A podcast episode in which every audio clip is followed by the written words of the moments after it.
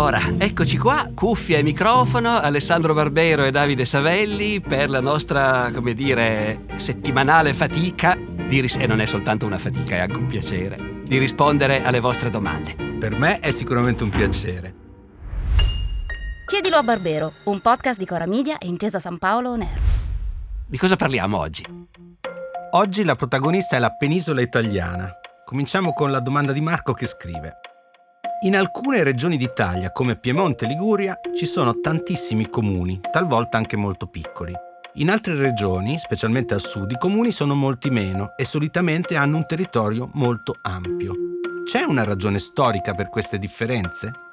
Eh, c'è sì, c'è sì una ragione storica. Anzi, che bello che per una volta uno può far vedere come concretamente un aspetto del nostro mondo di oggi eh, ha delle motivazioni ben precise eh, nella diversità delle vicende passate, perché insomma l'Italia, che è sempre stata percepita come un paese unitario nel senso di abitata da un popolo, gli italiani, e con una lingua, l'italiano, e però ha, ha avuto, come dire, stratificazioni molto diverse nella sua storia, tra il nord, il centro, il sud. E questa cosa dei comuni è una delle testimonianze più vistose nell'Italia di oggi di come appunto la storia delle diverse regioni, specialmente nel Medioevo, che comunque è un'epoca veramente fondante della nostra modernità, ecco, la storia delle diverse regioni è stata diversa.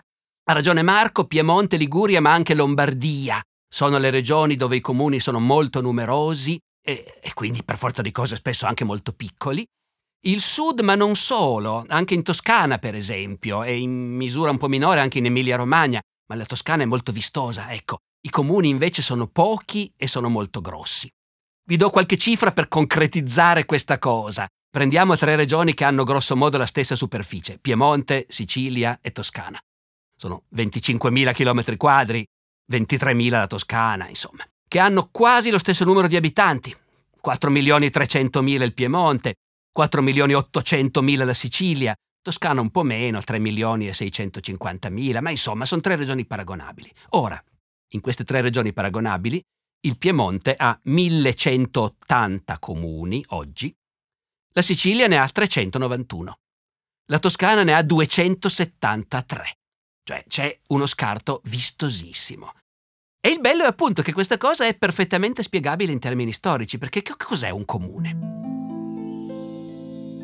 Un comune è un, uh, dire, una comunità di persone che vivono su un territorio, con un villaggio in genere come punto di riferimento principale, con la sua parrocchia, ma anche poi con altri eh, con frazioni, borgate o abitazioni isolate nella campagna, ma comunque facendo capo a un centro con un suo nome e con un suo santo protettore. E quello che succede nel corso del Medioevo è che gli abitanti della campagna imparano a, a muoversi appunto in comune capiscono di avere degli interessi in comune. Imparano a fare politica tutti insieme. Chi? Eh, in genere appunto gli abitanti della parrocchia. Tutti quelli che vivono nello stesso villaggio, vanno a messa nella stessa chiesa, seppelliscono i loro morti nella stessa chiesa, battezzano i loro bambini lì e hanno a che fare tutti con lo stesso potere, con lo stesso signore che dal castello impone la sua legge, mantiene l'ordine, pretende delle cose, ma offre anche delle garanzie, naturalmente, no? Ecco. Allora, in tutta Europa la storia del Medioevo è anche la storia di come i contadini che vivono in campagna, nel confrontarsi con i signori, pian piano imparano a essere una comunità, a organizzarsi. Eh, pian piano imparano perché i primi a fare questa cosa sono stati gli abitanti delle città.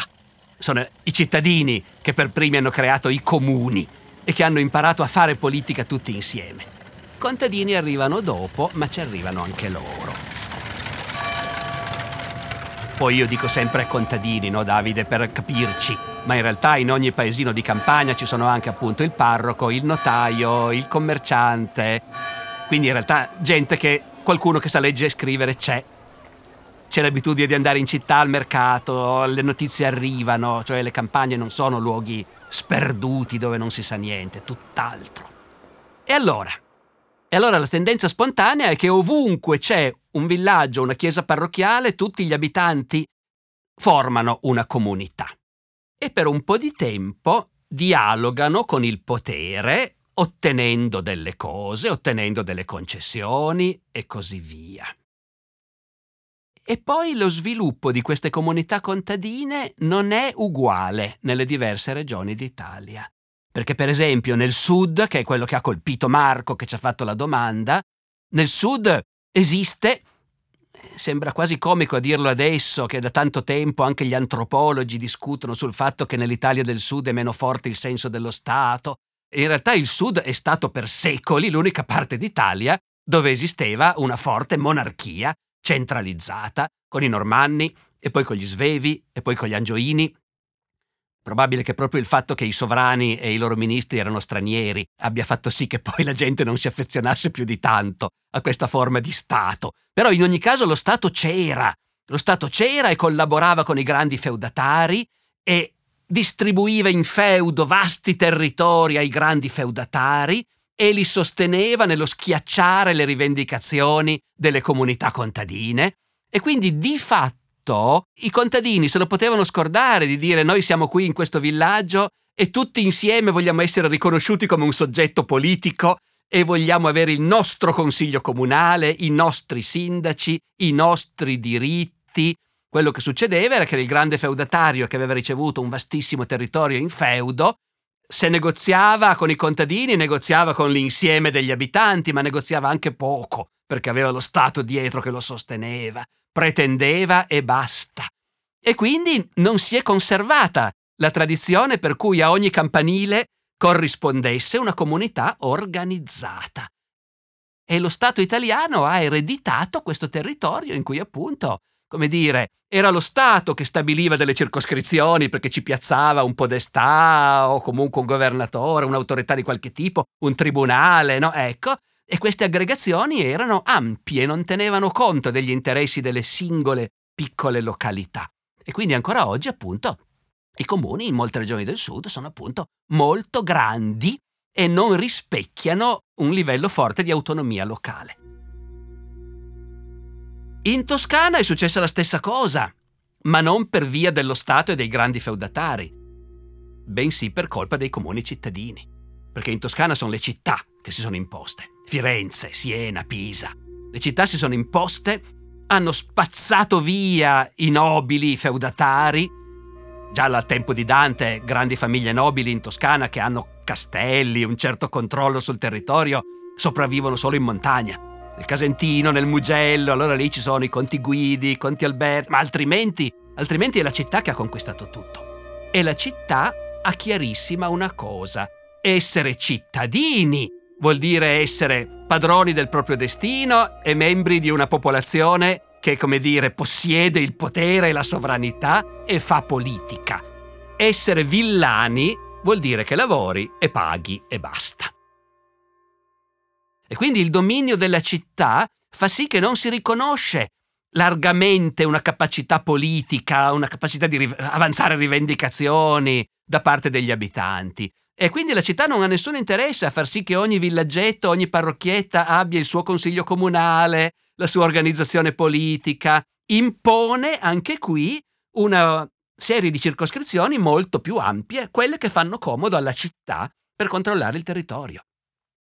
E quelli sono oggi i comuni della Toscana, dove uno attraversa questi vastissimi territori comunali e incontra magari tanti paesi, ognuno dei quali con una sua identità, una sua memoria, però fanno tutti parte dello stesso comune.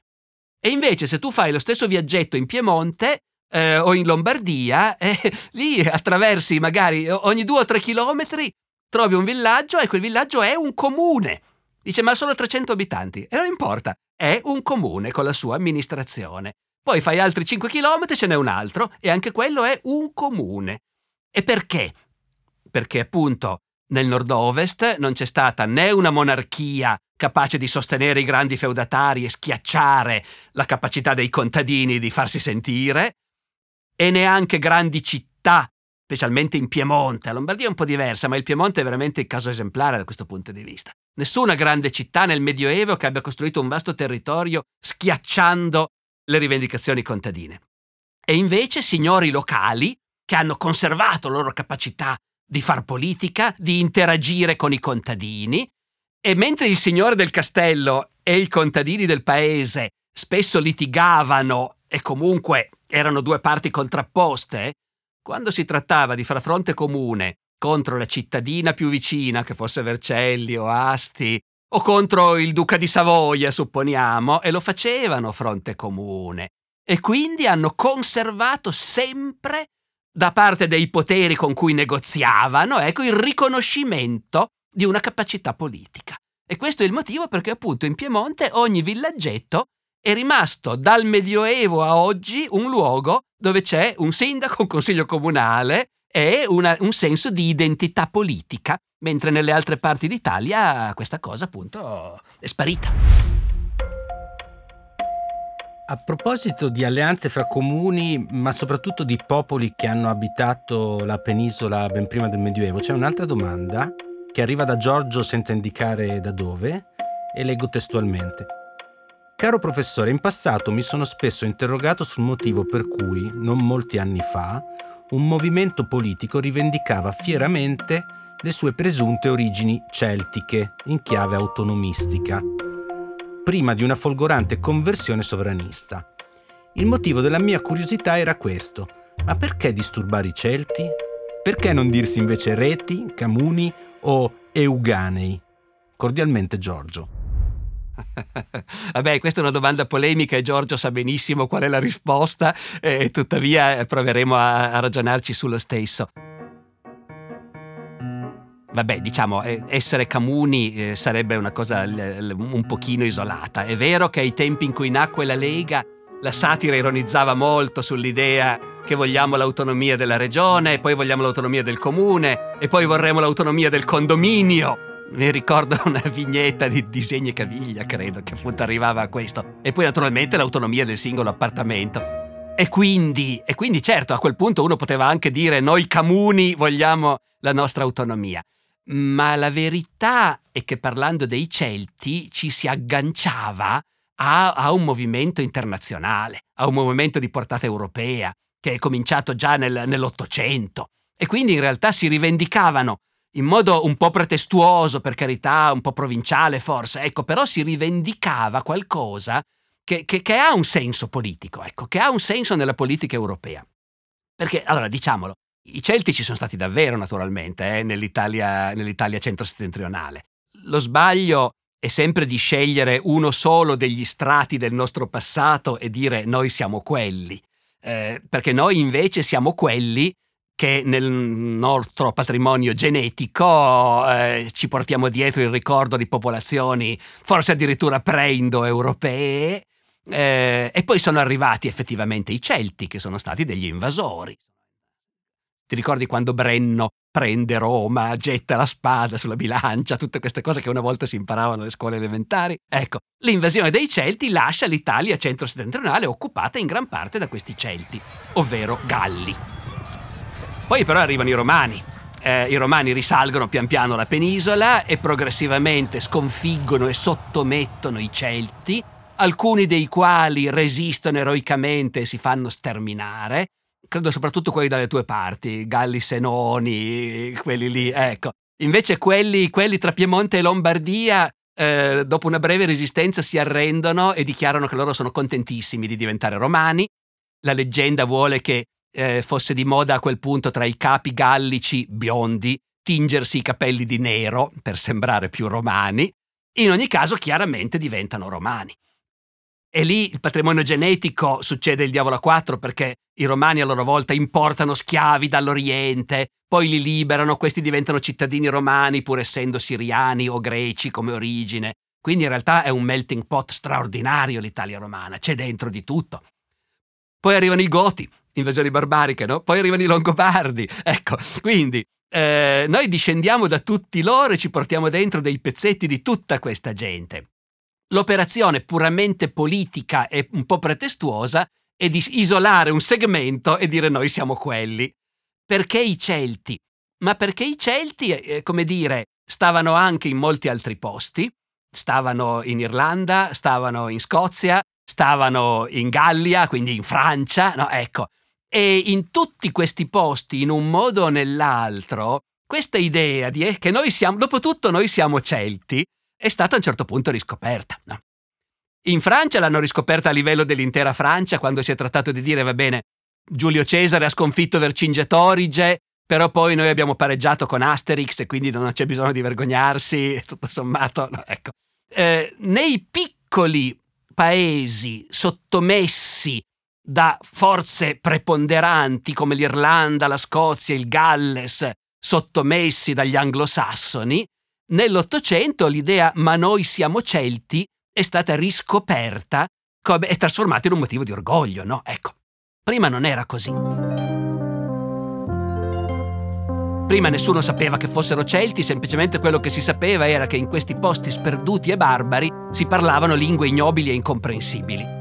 Questo era l'atteggiamento normale di un inglese che nel 500 o nel 600 andava in Irlanda, no? Ecco. E invece nell'Ottocento si riscopre la fierezza e l'orgoglio di essere celti, inventando anche inventando, perché in realtà noi non siamo mica tanto sicuri che i Celti dell'antichità sapessero di essere Celti, per esempio, e che si riconoscessero tutti fratelli. Invece oggi c'è un po' quell'idea lì, per cui eh, quando uno produce dei soldatini che debbano raffigurare gli antichi britanni, gli mette però dei bei calzoni in stoffa scozzese, con l'idea che quella cosa lì è la cosa dei Celti, no? Ecco. Fatto sta che questa cosa ha avuto un suo peso politico e culturale ha avuto una sua importanza nel ridare identità e orgoglio nazionale appunto agli scozzesi o, o agli irlandesi. Beh, nel caso dei francesi si è trasformato anche naturalmente in una forma di oppressione nei confronti degli altri, e perché naturalmente i libri di scuola francesi nell'Ottocento hanno cominciato a insegnare che i francesi discendono dai Galli e quando la Francia ha conquistato l'Algeria ecco, e, e anche, o, o il Vietnam, anche nelle colonie ai bambini del posto si faceva studiare sui libri di testo francesi, naturalmente, per cui i piccoli algerini recitavano in coro Nos ancêtres les Gaulois, i nostri antenati galli. No, ecco. Quindi diciamo che la, i Celti permettono di fare tanti giochini nel campo della politica, dell'identità, delle rivendicazioni e, e direi che è per questo, insomma, sostanzialmente che anche da noi qualcuno a un certo punto ci ha provato. Tempo scaduto. Aia. Grazie professore, al prossimo episodio. E se qualcuno di chi ci ascolta fosse interessato a tastare con mano il fascino che la civiltà celtica continua ad avere nel presente, vi segnaliamo che in Italia al riguardo ci sono almeno una ventina di festival che si tengono ogni anno. Ve ne indichiamo tre che ci sono sembrati più interessanti. Quello di Beltane in provincia di Biella, quello del bosco di Petery in Val d'Aosta e quello di Montelago in provincia di Macerata.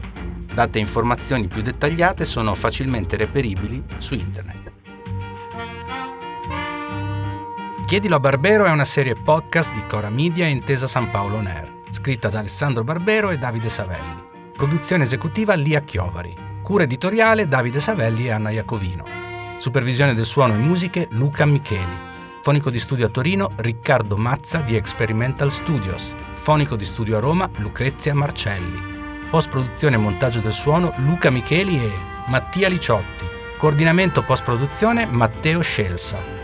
Io sono Davide Savelli e vi do appuntamento alla prossima settimana ricordandovi che potete inviare le vostre domande via mail all'indirizzo chiedilo a barbero chiocciolacoramedia.com oppure con un messaggio WhatsApp anche vocale al numero 345 09 83 998.